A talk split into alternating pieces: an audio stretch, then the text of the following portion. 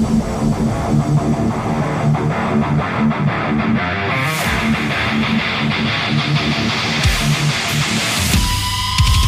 everybody, it's Ken Pooch Van Druten and my colleague Chris Rabold. How are you, Chris? Good, buddy. How are you? I'm doing very well. Um, Super. So we're hoping that you guys are really digging the headphone giveaway. Um, you know, uh, Roxanne from Audio Technica approached us and said, "Hey, you know, w- would it help you if I gave you guys some headphones to give away?" And we said, "Hell yeah, we'll give away some headphones."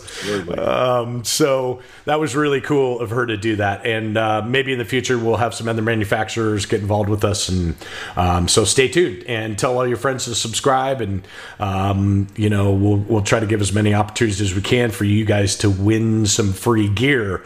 Um, speaking of free gear. Or not free, but speaking of gear, um, I thought that this uh, little episode here might be about gear. And um, shit, we could talk about this for hours. What? Um, let's just let's just start it off. What What are the five pieces of gear, Chris, uh, that you um, couldn't live without Today, today? today, Today. uh, it's funny when we and we full disclosure. we mention this all the time. Pooch and I don't talk about what we're going to do before we speak. However, we do have a master list of topics. Right. And when I when we put this one down the other day, I started to say, "But give me a day's heads up. this one's gonna this one's gonna be tough." So. Fuck, now I'm on the spot. Um, I would say right now. So my five tools that I would prefer to not live without today. Mind you, that's different from all time, but today would be. Wait, way to dance around it. Keep going. Yeah, you like that? You like that? These are the Yeah. ones that I would prefer to have. Right. I'll say this. Okay, We're going to start out with playback. Okay. So this is sort of an open-ended answer. Name your DAW. I will tell you. I like to use Pro Tools, um, and there's a number of reasons I like Pro Tools. Mainly because it's the one that I know the best. And what I mean by that too is if I have to edit within Pro Tools, I can get by. Like I'm pretty. I'm a. I'm, I'm pretty good. Um, not as swift as some of my, the studio cats that I know, or some of the programmers, playback guys that I know. But because I only hang out with those type of people, I kind of have I've got a section in my phone in my notes section of all the reminders for all the editing shit, you know. Yeah. So that play so playback for me, which is Pro Tools. Wait, but wait, let's go down this rabbit hole just for a minute because I think people would be interested about this rabbit hole. Um, Okay. Only because I think it was another topic that we had, but hey, we got time. Let's talk about it. Um, so I don't use Pro Tools because I feel like all of the connections that are necessary to make Pro Tools work are kind of are kind of a pain in the ass. totally. And then my experience in the past, there's nothing against Pro Tools because uh, let me just preface all of this by saying anytime that I have to do any editing or mixing, I take WAV files and put them into Pro Tools. And so I am just like you in the sense of um, I I'm quick, you know, editor and fast mixer on Pro Tools, and it is ultimately my DAW that I use after the the live sound collection of data, if that makes any sense. Um, so from my from my world, uh, you know, I have had some pretty horrible experiences with previous versions of Pro Tools, like not hanging in there for an entire show or dying or whatever. Um, so I'm interested to know now because I haven't been using Pro Tools probably for about five years, I'd say, to capture audio. Um, uh, I'm interested to know. So keep this in your brain once I'm done. Is is that still true? Is it still difficult? Um, but uh, just real quick, my DAW of choice for collecting stuff is Reaper, actually. And the reason is um, that I discovered with Reaper, like I could be, I could have 120 tracks of audio recording at 96k, and still be surfing on the web browser and that thing won't crash. I mean, no matter you have to work really, really hard to get Reaper to crash. Um, and so, um, that's kind of uh, been my thing. And it makes WAV files. Now, as far as editing and all that other crap, it's horrible. Like, I hate right. it. Um, and if I were working for an artist that I needed to edit things quickly, like I couldn't just drag over files, which is what I currently do, um, then I would probably be in the same boat you are using Pro Tools. So, just can you address just a couple of those before you move forward? Love. Yeah. Would love to. It is absolutely a pain in the ass. It's not necessary. It's you know there are so many ways to capture audio now. All it's not as bad as it used to be with but with the extra pieces in line. In other words, for me, so I go off of both the SSL and the Digico. Let's see, what do I do? I come MADI out, then I'll go to uh, let's just assume it's BNC out. Then it's got to go to the MADI Avid MADI HD. Right. Then it's got to convert to fucking uh, HD, uh, pop out of there, HDX rather, pop out of there, go into the cards, you know, and then there's there's no one that preps my rig that's like, oh, cool, he wants Pro Tools. Everybody wants an MGB, yes, and it's this big, yeah. boom, go, or yeah. they have an, an Avid desk that connects seamlessly via Ether. You know, there's there are a million different ways to do it, and I just am to the point to where like I know all that. Um, it's just what I'm going to use. You know what I mean? Cool. So, I mean, I get it. I get it. I get it. But and, and you're right. And so, and the thing is, and when do I need to edit? How often is that? You know what? It's not it's not that often, but when it comes, you better believe I like having that ability to be like, you need what now? Sure. You know, and then you'll get an MD that's just like, you can do that. And, and, I'm like, yeah, even though I'm sitting there hunting and pecking through my phone sometimes if it's really advanced yes. as to what it is. I also like the fact that um, if I have, and I found myself in this situation several times over the past few years where because more and more artists have their guy. Like, oh, that's their recording guy, that's their studio guy. Yep. All this cat does is just they usually don't mix their records, but they'll track them constantly. Yeah. And the modern version of tracking is kind of mixing along the way anyway, with the way sessions are built. Um, if that person comes in with me, it's nice to be able. We're on. They're probably using Pro Tools as well. Yep so we can have a conversation. You know, there's all these pluses and minuses. When the artist comes in, if you have an artist who doesn't know audio, but they are used to staring at that Pro Tools screen, they can look at a waveform. So those are the things. Um, is it a pain in the ass though? Yes, for sure. It's uh, so it, ju- it just is. Uh, I know. I mean, was there another? Was there another question in there? Uh, was that it? I think that's it. I think you addressed all that. Yeah. Um, you know, what's interesting is I actually, um, the way that I get around what you're talking about is I do, I am running Pro Tools too. I didn't say that. Ah, but what's happening, but what's happening in Pro Tools is a left, dummy rig, huh? is no, I'm not. I'm not multi-tracking really. Um, I am taking okay. uh, the record bus mm-hmm. and audience mics. And if mm-hmm. somebody asked me for a super quick edit, I could give them a left and right edit super fast. And so I'm kind of doing what you're doing.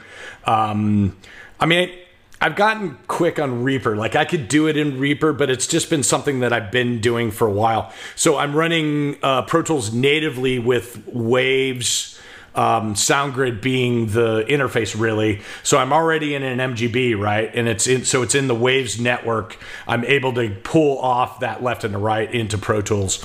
Um, you know, because you can have up to 32 paths in Pro Tools from an MGB setup. Mm-hmm. Um, and and so I, I can do exactly what you're talking about, only with the left and right, though. Like if somebody asks you for an individual thing, which has happened to me before, a playback guy say, "Hey, can you just grab me the third background vocalists thing right. in that one right. song?" That was a pain in the ass. I had to move those WAV files into my laptop onto Pro Tools, then edit that piece out, then give it to the guy.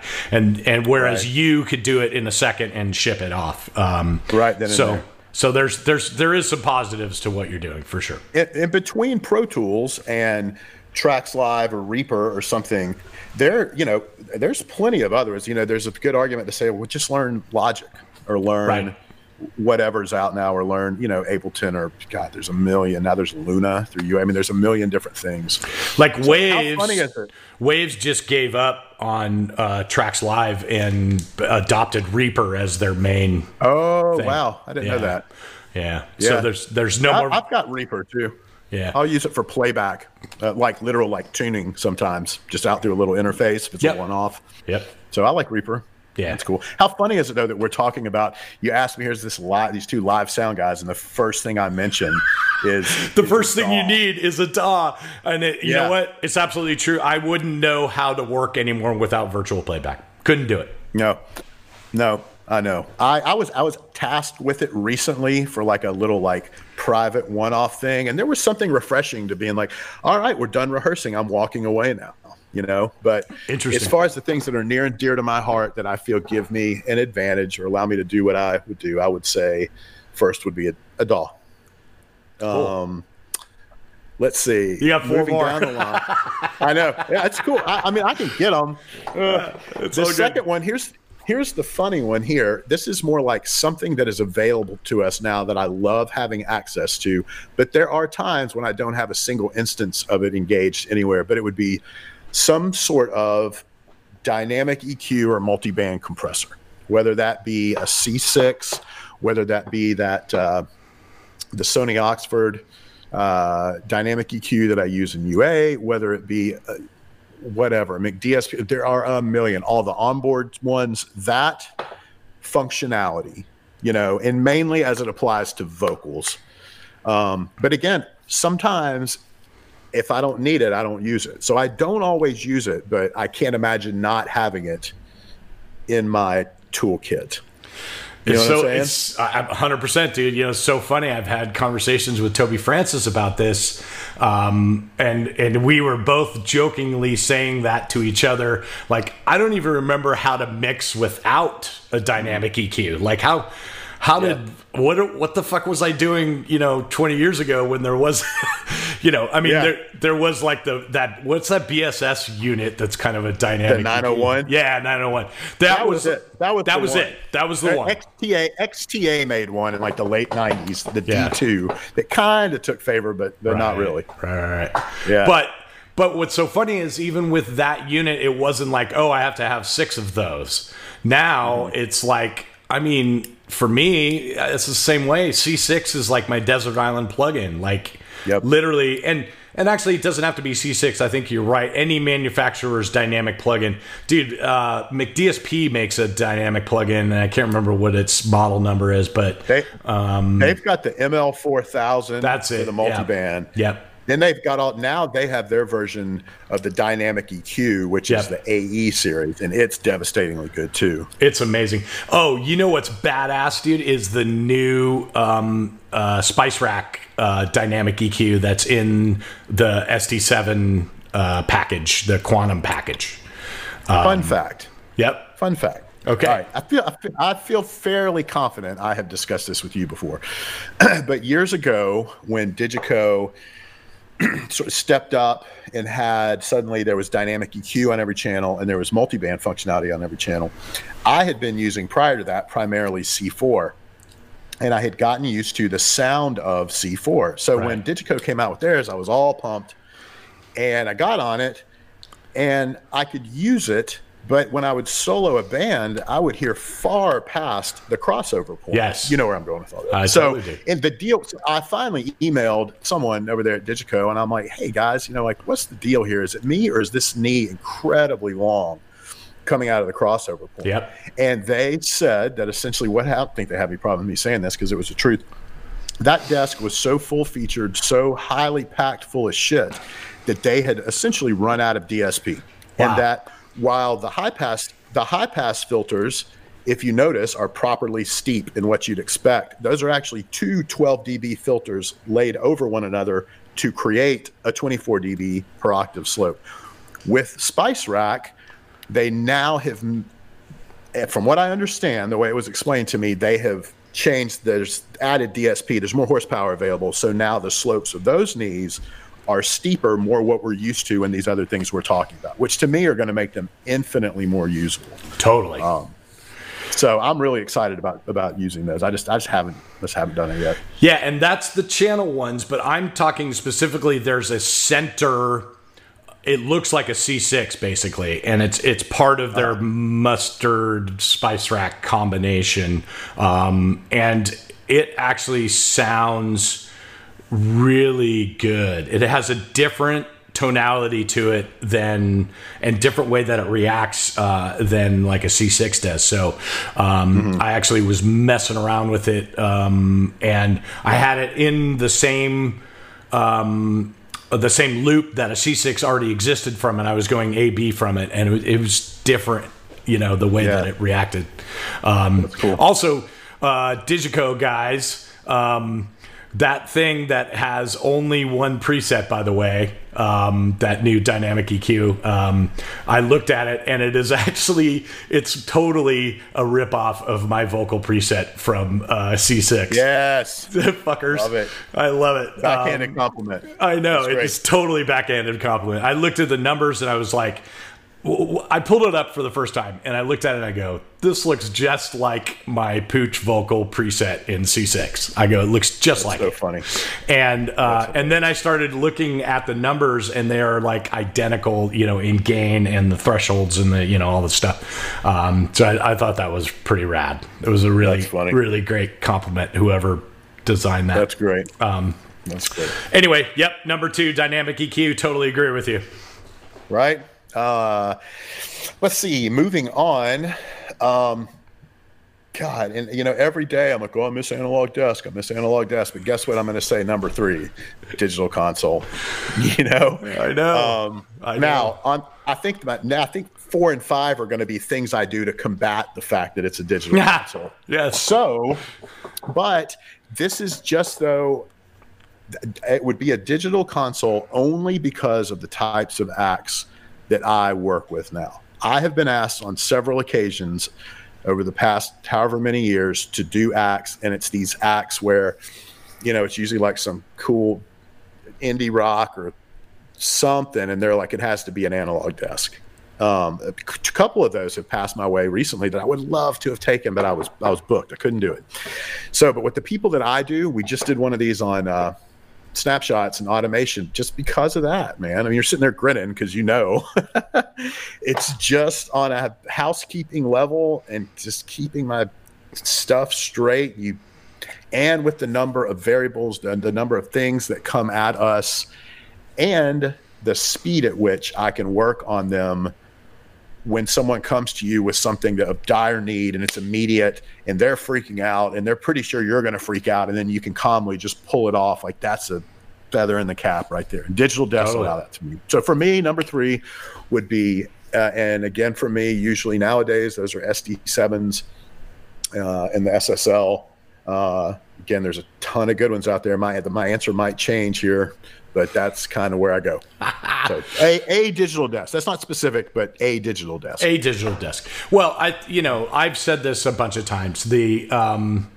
you know what's so fucked up about this is that I literally think that digital desk technology uh, in sound in res- in in respect to the sound of them has only become acceptable to me in the last five years. That's a really fucked up thing to say. So, like, prior to five years ago, I was working on digital desks, but not happy with the result, really. I mean, the, I still was getting a result that was good, but I was like, you know, the, the hoops that I had to jump through to get that result were huge. Um, and, and even then, I knew inside that it was like, fuck, if I just had an XL4, you know, I, know. I know I can make this sound huge. And instead, I'm fighting, you know.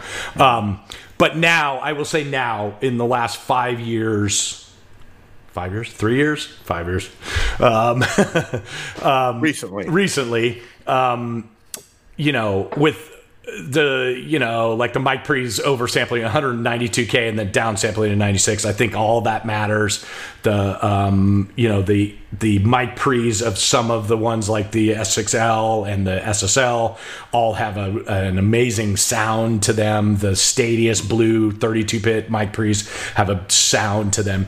So I think we're in a place now where you know the reason that we use digital desks is the snapshot technology right? The 300 parameter changes that can happen between um, songs um, is the whole reason. And it allows me to be way more creative. Think about you know if there's any band on this planet that screams analog desk it's probably iron maiden. And the reason that I still mix them on a digital desk is the result that I can give them far outweighs the analog versus digital discussion.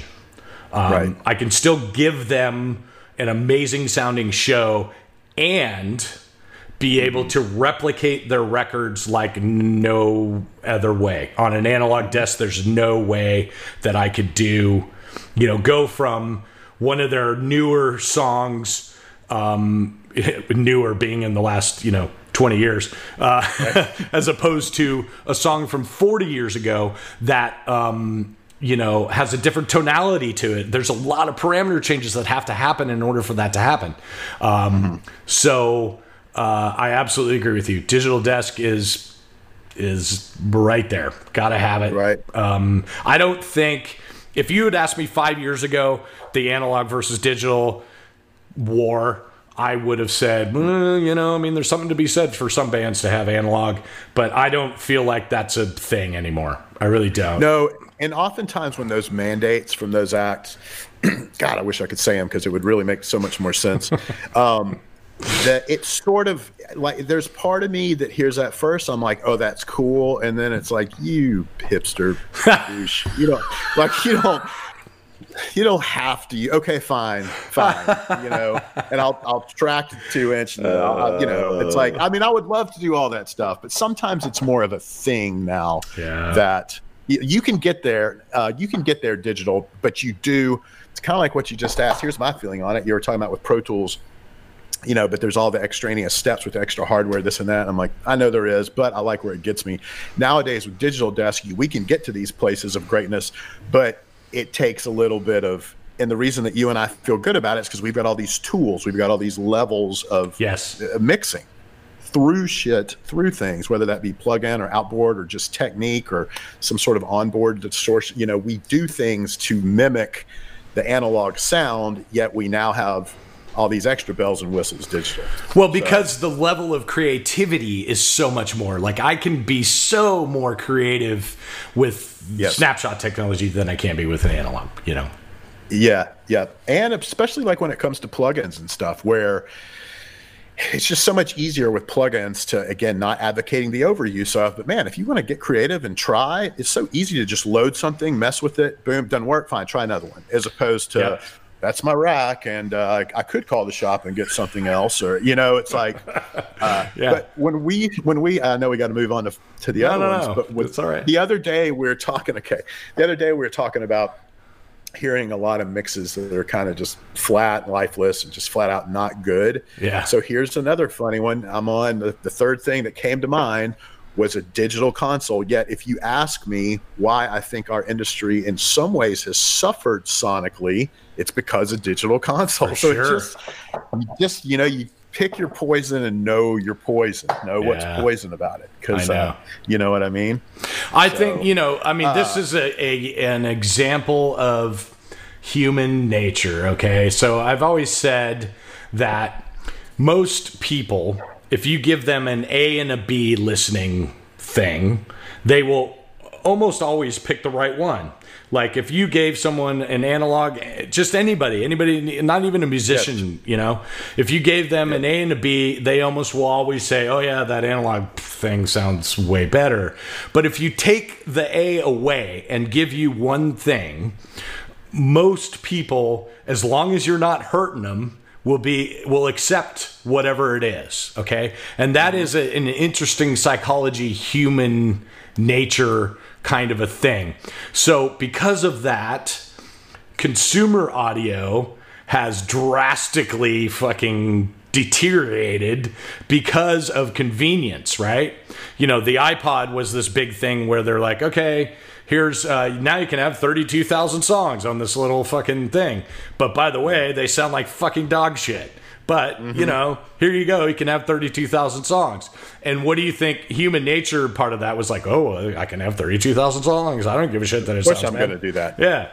Um, so that's how um, you know we get away with uh, like the uh, the X32 or M32 or whatever that Behringer thing is, um, mm-hmm. you know, which is not, you know, sorry Behringer, but it's not a great sounding desk, you know, for the price point. Right. Maybe it's pretty amazing, you know, for what it does. Right. Um, right. But but I think that people make concessions for sound quality um, you know, in regards to price. And unfortunately, it's the sound quality that loses in that. And so we have this vast, wide ranging thing between an, an M32 and a SD7 Quantum. The sound quality just putting an input through it, not putting any EQ or anything through it, just the converters and the, the output converters and like all that stuff. There's a vast difference there. And so um, I, I, think that um, unfortunately, uh, that's the problem with digital in general when you're talking about digital is there is this vast difference between sound quality. Does that make any mm-hmm. sense? I don't know. I'm just. It totally does. Yeah. Oh, dude, no, a bazillion percent. In fact, I'm sitting here thinking. So there was a desk that was out that you and I both used, and I to date think I've had some of my best mixes ever on it. But you had to do a lot of work with it. to get it right. And it was probably the de- the desk of let's say 2005 to 15 or somewhere in there. So there's still a bazillion of them out. But when I listen to it on its own, it's very 2D. It's very smushed. There's no depth. We were talking about depth with guitars, so there's zero depth in it. Just on its own, it's very much here. And but and I thought a lot at the time when I was using it. And I'm like, you know what? That might kind of be to its advantage because it we're now in the you know, in the compressed audio, meaning like MP3. That's yes. where we are. I had a friend of mine last night, Studio Cat, here in Athens, uh, emailed, texted me a mix, and I put on perfect timing, uh, ATH and 50s. I love it. Sat sat down and listened to an M4A. You know, I missed I listened yep. to, and he's asking me to critique. This is another engineer, so like we do it too. So, uh, uh, but but but in saying that, well, you know, don't get me wrong, superior audio still sounds like superior audio. It does. And, and I'm always I know, but we choose superior audio. I know. You know? So does that make sense though? It's talking about the 2D, the kind of lack Absolutely. of depth in the desk. I'm like, well, that's what music sounds like now, so maybe that's in its favor, you know. so uh, that's so anyway. funny. You're reminding me. I had a, I, I actually um, had the opportunity to sit down and have lunch with Jack Joseph Puig because he and I were doing a bunch of waves events together. He would be the, like the record guy, and I'd be the live guy. And it was so here I was hanging out with like one of the best fucking engineers in the world, you know. And hey, I'm gonna go to lunch with one of the best engineers in the world. Like, what the fuck? Who gets to do that, right?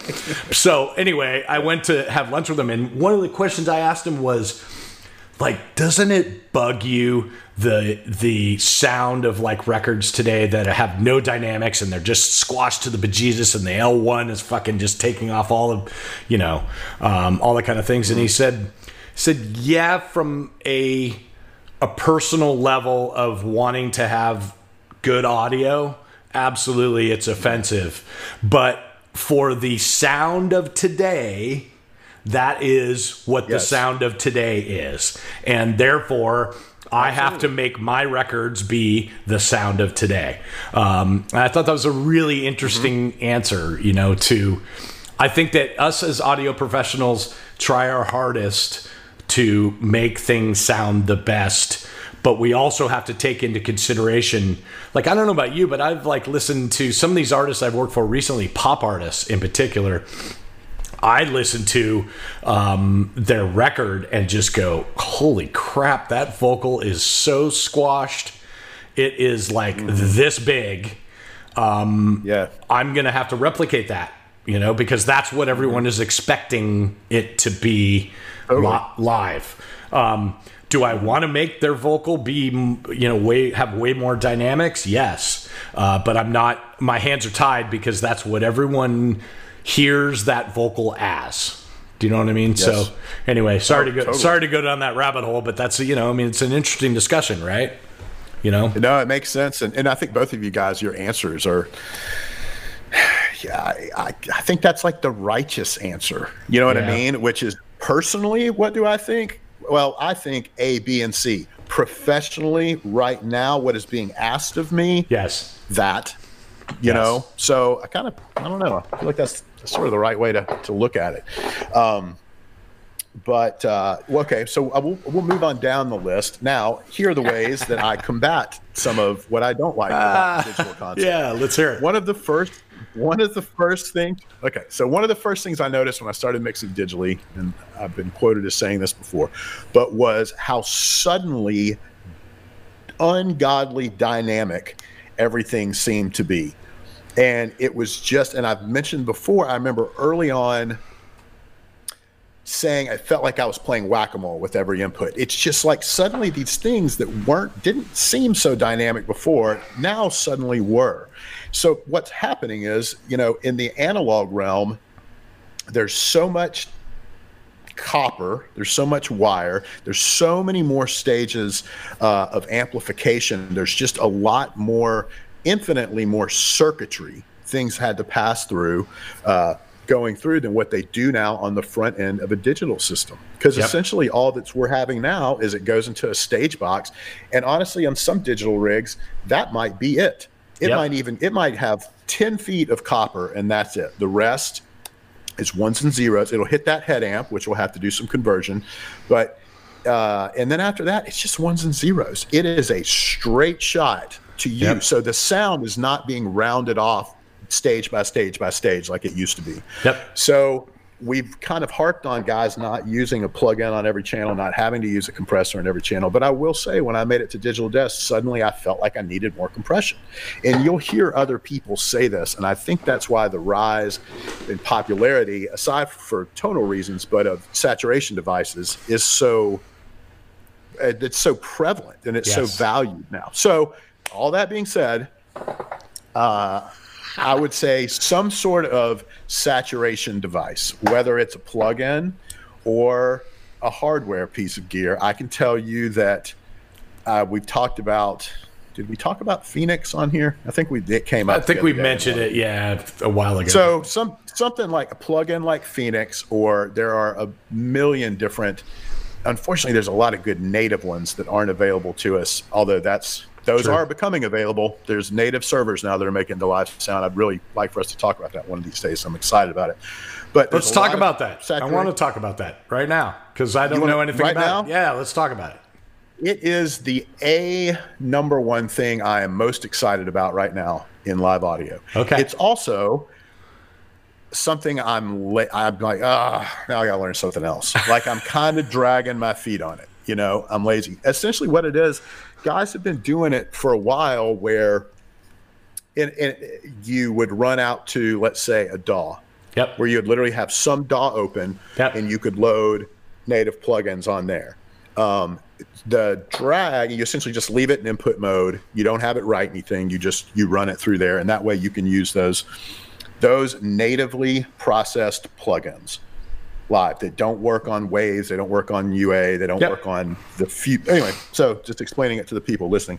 Uh, then now MainStage, which you very well have had a lot of uh, musicians use um, which is an Apple thing. Why some guys now at front of house are running plugins through MainStage. Some people run them through Ableton. There's this thing called Live Professor. I'm hip to, which I never knew until I made some Facebook thread a few weeks ago. Remember that one that just wanted to get a bunch of people talking, and Yep. it came up. Of course, the younger guys are talking about it. So the the thing is though, then we get into yet another area of latency. Yep. And that's the rub. And I don't want to do anything until it's all been fully vetted. I want to know which interfaces are the fastest. I want to know which programs are the most stable. Yep. I want to know there's all these things that I need to know before I incorporate it because, you know, now let's look at talk about someone like myself. I've got Universal Audio running Live Rack. I've got Waves running Super Rack. Now I'm going to have some other server, you know, and they've all got different time. Yeah. Uh, they all have different bits of latency to set. So anyway, I am super excited because the plugins that I like the most on this planet, a lot of them are some of these kind of cool. There's stuff that's only available now totally via native processing. You know what I'm saying? So I'll tell you what I think the, the move is. Currently, this is what I'm thinking. And to me, it all also comes down to points of failure. The more shit I have, the more points of failure I have, and that's a big one you know, I have all these lofty goals, but then I'm like, ah, that's something else to go wrong.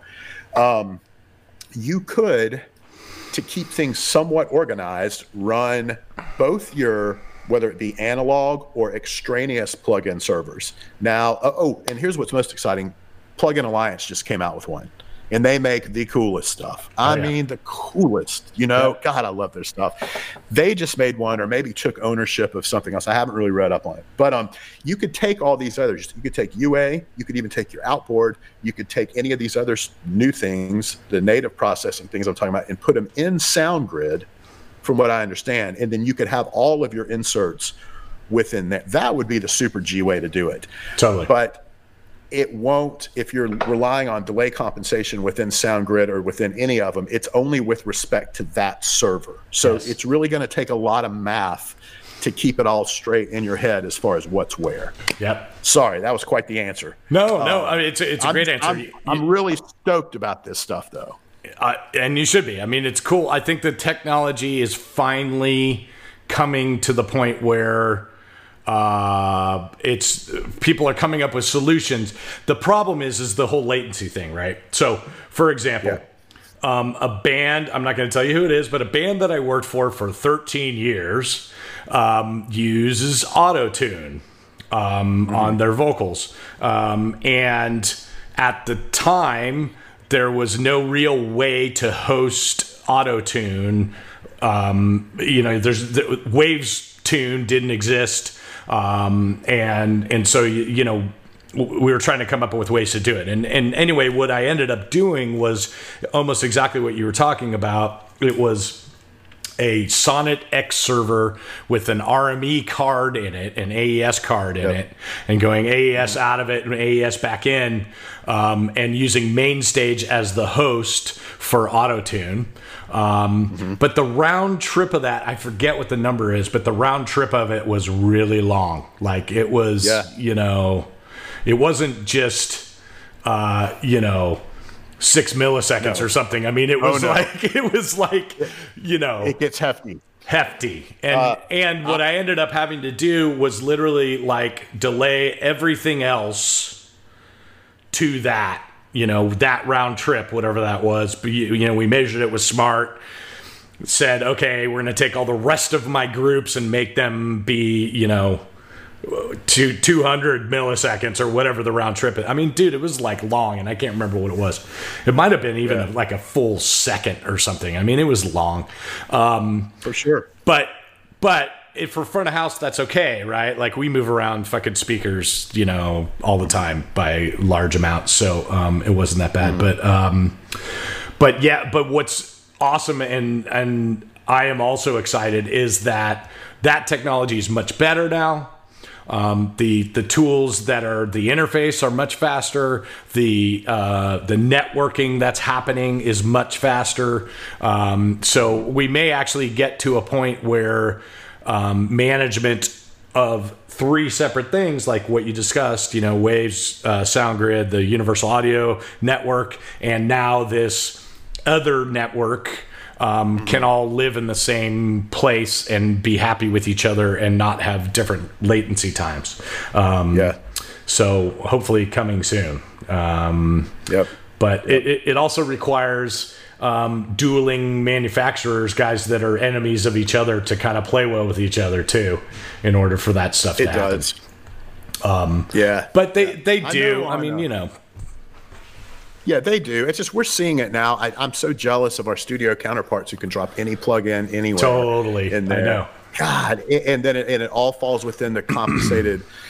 uh, you know, Yep. the delay compensation. It's just such a it's such a bummer. You know, I have um, I have lots of friends that are studio guys as you do, and literally they call me up and they go, "Dude, do you know about this latest?" You know, um, God, my a buddy of mine called me yesterday.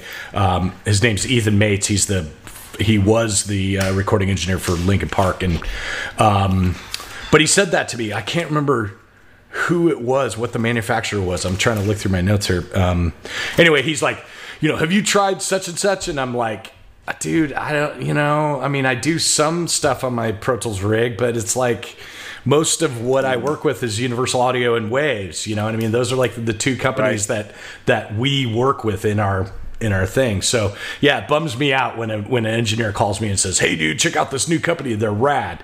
And I'm like, "Well, yeah, Yeah. that's that's nice, except I'm not going to be able to use them." Right. Well, we're getting there, but it just it's it's just again another point of failure, latency. You know, so Yes. it's it. That's that's it. So That's it. Uh, all right, let's let's move on down the list. So to combat, uh, I guess I was already moving on down the list. What I was saying was how dynamic everything was. Right. Yep. So started using all these saturation plugins. There's a bazillion. There's also. you What's know, your favorite one right now? What's your favorite saturation plugin right now?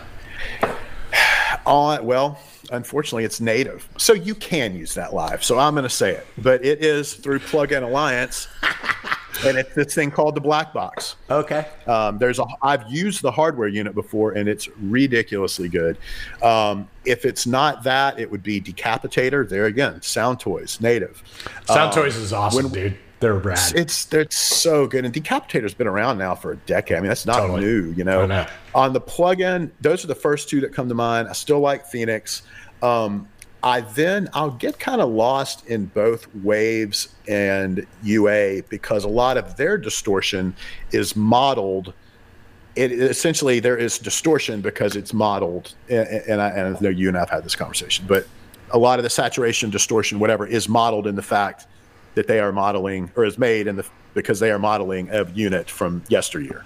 And it was just ripe with that stuff you know? Uh, they don't often have i guess waves has quite a few now but there's a very few like turn knob saturate kind of soon. It- just recently like this i would say in the last two years waves has jumped on board as being the okay now we need to make saturation plugins you know and Yeah. so uh, they make five or six of them now um, Saphira is my favorite at the moment just because it's the most flexible um, but they just released one or about to release one um, that has a bunch of more control of um, of distortion and that kind of shit. But I think that all plugin manufacturers, including Universal Audio and Waves, are seeing the benefit in in having that kind of Yeah. shit. Yeah, for sure. I'm really excited. I have. I bought it just before I started rehearsing and right before the zombie apocalypse. But uh, just at the Abbey, the Abbey Road Saturator. Oh, I'm yeah. so excited. So That's good. excited about that one. Yeah, it's good. So anyway, that um, and then I've got a, uh, a couple hardware pieces I use. I've, I've mentioned it on here before. The Overstayer MAS. Love Yeah. it. Worship it. Jeff Terzo makes amazing stuff. Please look him up. Um, that MAS just gives it, it's like you had put it through a series of analog processing. Just kind of shaves off the top. You watch the RMS come up. Um, I use that on inputs. Some guys use it on their master bus. I just use that on inputs. Uh, and then finally, for me, then I want to hear your stuff. I'm sure everybody else does too. I got to mention, even though I try to get away from it all the time, only because it has tubes in it. Years ago, I was just like, okay, I've, I want to move away from tubes. There's enough good emulation plugins that I shouldn't have to use them. But God, they're so good. Um, whether it's a CL1B or a Vari-Mu or something. But I use this thing. Speaking of just tubes for distortion, I use this thing called the Sonic Farm Creamliner Oh wow. and and it is just what is this, a pair of EF 86s. You, there's not a lot of control. You just I tell people all the time, you just drive your car into it, and if you hit it just right, it makes a beautiful mess.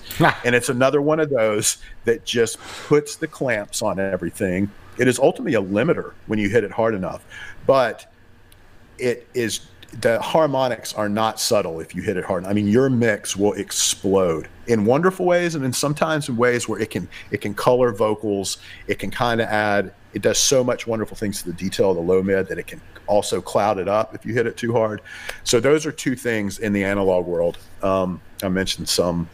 I'm sure I forgot a ton, but the whole point of this answer is anything that's going to give me some sort of sat- some sort of saturation. Yeah, cool. Um, oh, and before before I move away from plugins, let me say this: if you go to like a Scheps 73, yep or the or the UAD uh, 1073, the one that's modeled with the preamp. It's not really just like the, sort of the line drive and the EQ. And if you crank those, there's some things you can do there that are really like that Scheps 73 doing that, or the same thing on the 1073 from UA.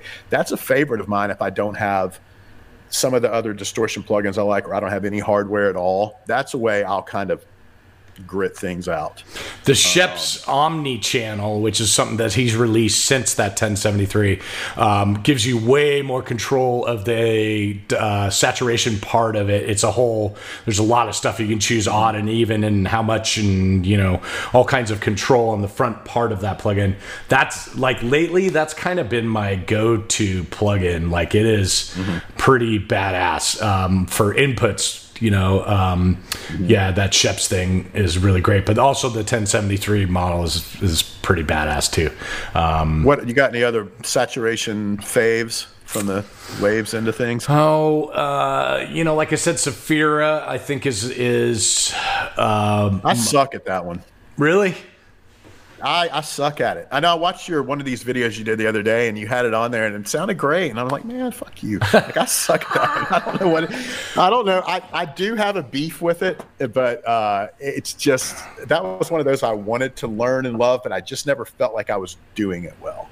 Um, so, here's the anyway, here's here's the thing with it. I think and it's just my opinion and whatever. But um, all of the presets and all of the way that that plugin comes up as a zeroed plugin, um, they set everything to be super overemphasized distortion.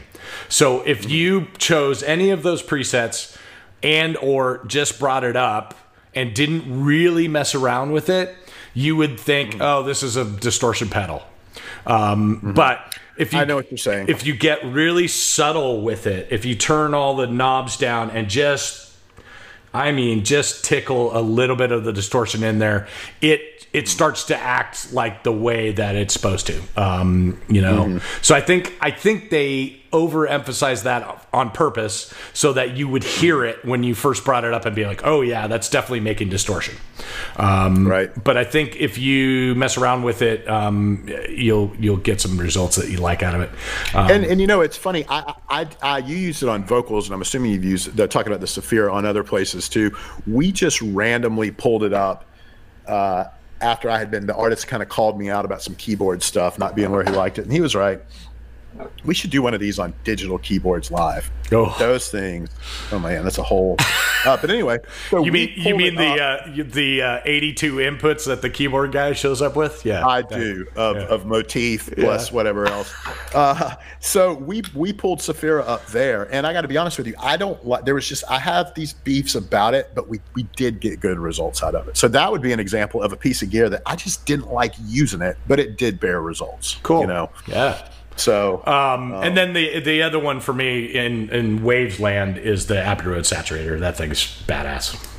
I'm stoked about that. I'll tell you one that I've been doing recently. So for years, Digico has had their little the tube emulation drive circuit. You know. Do you and, use uh, that? That's funny. Do you use that? Here's the deal, man. No. And but really? I have I have recently. So when it first came out, uh, you know, I'm like, I'm turning it and I'm like, what? Maybe it just made it ratty. I don't what, and I, am like I'm looking at, it, I'm trying to figure it out, and I'm just, I'm just, it never really did anything for me. Then recent, and I would use it like I would tell people like, yeah, it's on a DI'd Wurly to grit it out. Like I don't know if it was really doing anything. Uh, and then, but then recently, I had a gig where I had nothing but the desk. It was just a SD whatever. Yep and man, I can't live without this stuff that we're talking about. I can't live without saturation and distortion. I can, but it's not going to make a mix I'm going to feel good about at all. That's true. So I'm like, all right, now's the time to really learn this thing. And I also think I have this in my notes section. I think it's if you leave it set to stock bias setting and Yeah. you take it to like 15. Yeah. So I think it's like 15 and 3. Just try that. And it's a pretty cool sound, man. It's a pretty is. cool sound. I was surprised to Um, hear so you say so that. Now initially. I'm more of a believer. Yeah. Really? So yeah, because I I do use it. Um, I use it um, on inputs that are not already the sources of them don't already have some sort of saturation. So, for instance, Got like it. guitars already have a bunch of saturation, you know, with Iron Maiden. Yeah. So I wouldn't use it in that. Um, and I don't really use it on vocals too much because I'm getting my saturation usually from another tool. Um, and that's part of why I don't use it is I'm always bussing. Things are always going to hit something later. Yes. You know? But I do use it um, and have used it a lot in um, like playback situations. Like um, Jay Z, it was on all the stems of playback in one form or another, saturated or less saturated. I get it. Um, and it was on um, cleaner things like keyboards. Like definitely, I use it on keyboards. Um, uh, and it it if you mess around with it, I know, totally know what you're saying. It's the same kind of thing. You bring it up at first, you turn it on, you know, and then there's like a warm button and then a not, you know. Um, Right.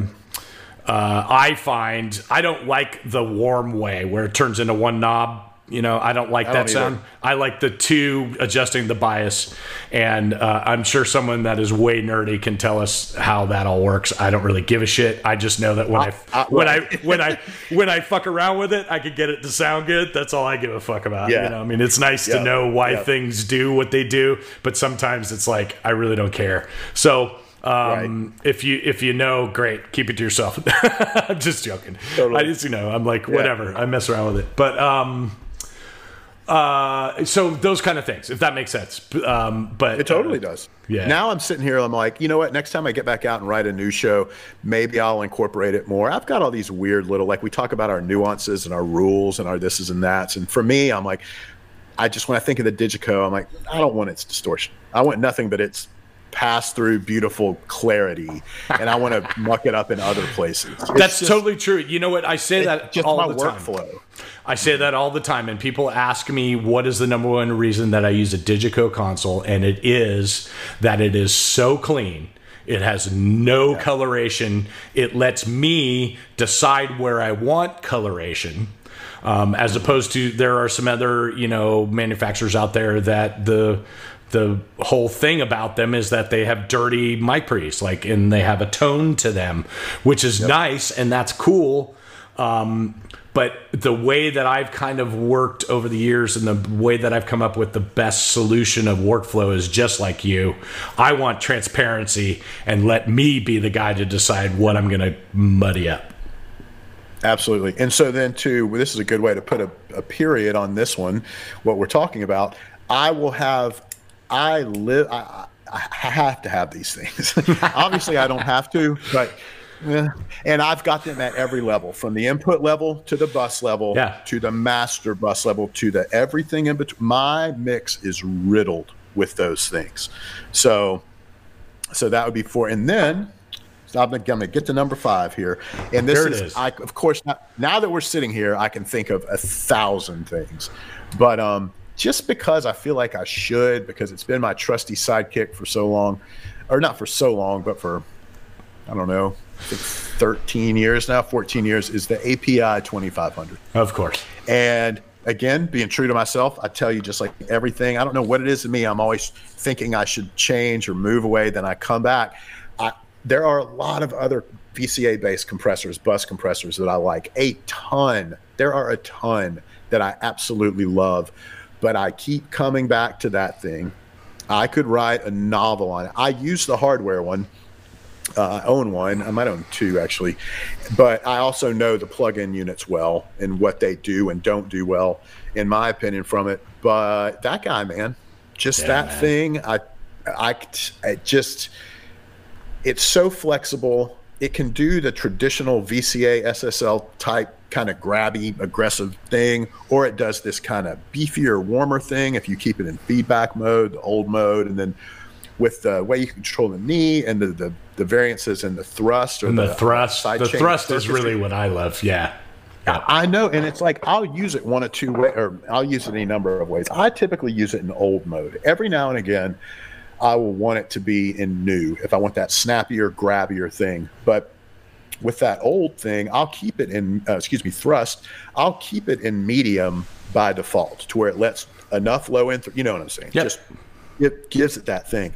Conversely, I will then also, because I know my gear, if I've got an act where for whatever reason I can't keep the low end, it just moves too much. I've done multi band compression, I've grouped things, I've just done all this, yet it's too, I like a really solid, no matter what genre, very well defined. I don't like a lot of stuff jumping up and down. If I can't get it, I will then take the thrust circuitry out on the API 2500, which leaves it in normal mode to where it's this, it's not looking at any it's looking at a full range signal coming in. And i'll use that for one last layer of clamping down on the low end you know? Awesome. and i there's a fine there's a fine line in there in doing it because if you're not careful it'll start pumping with that low end. Yep. and i found that that out the hard way years ago uh, when i first got into vca type you know bus compressors. And it's like oh this sounds amazing but everything's pumping to the kick drum. So Yep. anyway that unit i could go on for a year about it. I love it. I want to throw it in there It's yeah, funny, you know. bypass on it sometimes too, but I Oh, love I it, know. so I got to say it. No, I totally, I, I'm right there with you. Um, I, you know, I, we've talked about this. I tend to be more the in the box guy, and when I'm talking about plugins, you know, C6 is my desert island plugin. Like if I could only have one plugin, it would be C6, just because it's so versatile in what it does. But a really close second is the 2500. Like I couldn't, I couldn't. I, I don't feel like I could get the same result uh, if I didn't have that as a tool. Um, I use it a lot, like on my at the very end of my band bus, like right before the master. Yep. Um, I use it there a lot, and for this all the same reasons that you do uh, with the analog version. Um, but um, awesome, dude. Nice five. Yeah, man. Um, you know, it's funny. Five. It's just five, and you know, we can uh, probably in another video be like, you know, um, maybe not your, you know, five things that you couldn't live without, but what are some five of your favorite things? That's kind of a different question, right? that sounds fun because those that would be like, oh man, I'll never forget when I used blank. Yes. which I might not use anymore. But Right, what a right, game right, changer that was. I got Totally. I have more of those than I do what I use today. Okay. So I'm sure Well- you do too. We'll we'll definitely get to that at some point. Um, you know, it's funny as you're talking, and I'm agreeing with you 100. percent Like all of those things are in my, you know, top five. Um, the the digital console for sure. Um, you know, um, but I think for me, one of those things, like I would trade one of your things. Um, if I could only have five. See, that's the problem. If I could only have five, uh, I know. Yeah. But um, Man, I left out Smaart. I left out all kinds. of I know. See, like the- Um, tools. Microphones. I didn't name a single microphone. It's hard. I know it's hard. Um, So what would you do? What's what? What do you like? Ah, I want to squeeze it in there somehow. uh, There's something on the tip of your brain right now. outboard reverbs. So Oh, oh Um, God, a good one. I Just really, I really feel like, yeah, I really feel like, um, uh, no offense to plug-in manufacturers, but nobody's really made a great sounding reverb. It's starting to be like you know the Universal Audio stuff. The uh, model of the 480 and the model of the 6000 is pretty close. I mean, it's pretty good. Um, and uh, from Waves, the the H verb um, is pretty amazing, and some of the the presets that guys have made um, are great. And I will be the first to tell you that I use those um, only because you know there oftentimes when I have 120 inputs, there is a need for having seven reverbs. You know what I mean? Um, uh, so I, I do use plug-in reverbs. Don't get me wrong, um, but there is just something about a Bricasti M7, or you know, it just has a thing, and I think it's purely because its whole job is DSP um, to make itself, you know, that's all it does is make reverb. Um, Right. So Bricasti M7 or the real, I still love the analog version, the real version of a 480, not the plug-in version. I think Right. the, the real version of a 480, and I know it's four spaces and it's a lark and it's a fucking pain in the ass and whatever, but something about it just sounds really good. Um, Yep. The TC six thousand series, same thing. It's huge, but it's it's amazing sounding. Um, I just feel like uh, those kind of units are still a little bit necessary. They're like one of my five, you know. Um, and I can't think of what else. I think uh, you know. I think we've covered a, a bunch of bunch of stuff. You know. Um, I don't know. That was the only thing that I went as you were talking. I was like, "Yep, definitely." You know that, definitely that, definitely that. Um, but I, I came upon the the reverb thing, uh, and I, think get that. it, You know, I get that. Yeah, we could revisit this one too. uh, yeah, for, for sure. sure. Because there's a million things. Anyway, uh, I hope you guys got a bunch out of this one. I had a lot of fun hearing Chris's five and agreeing with him on a bunch of stuff. And um, so um, have fun, um, stay inside, wash your hands, and uh, we'll see you real soon.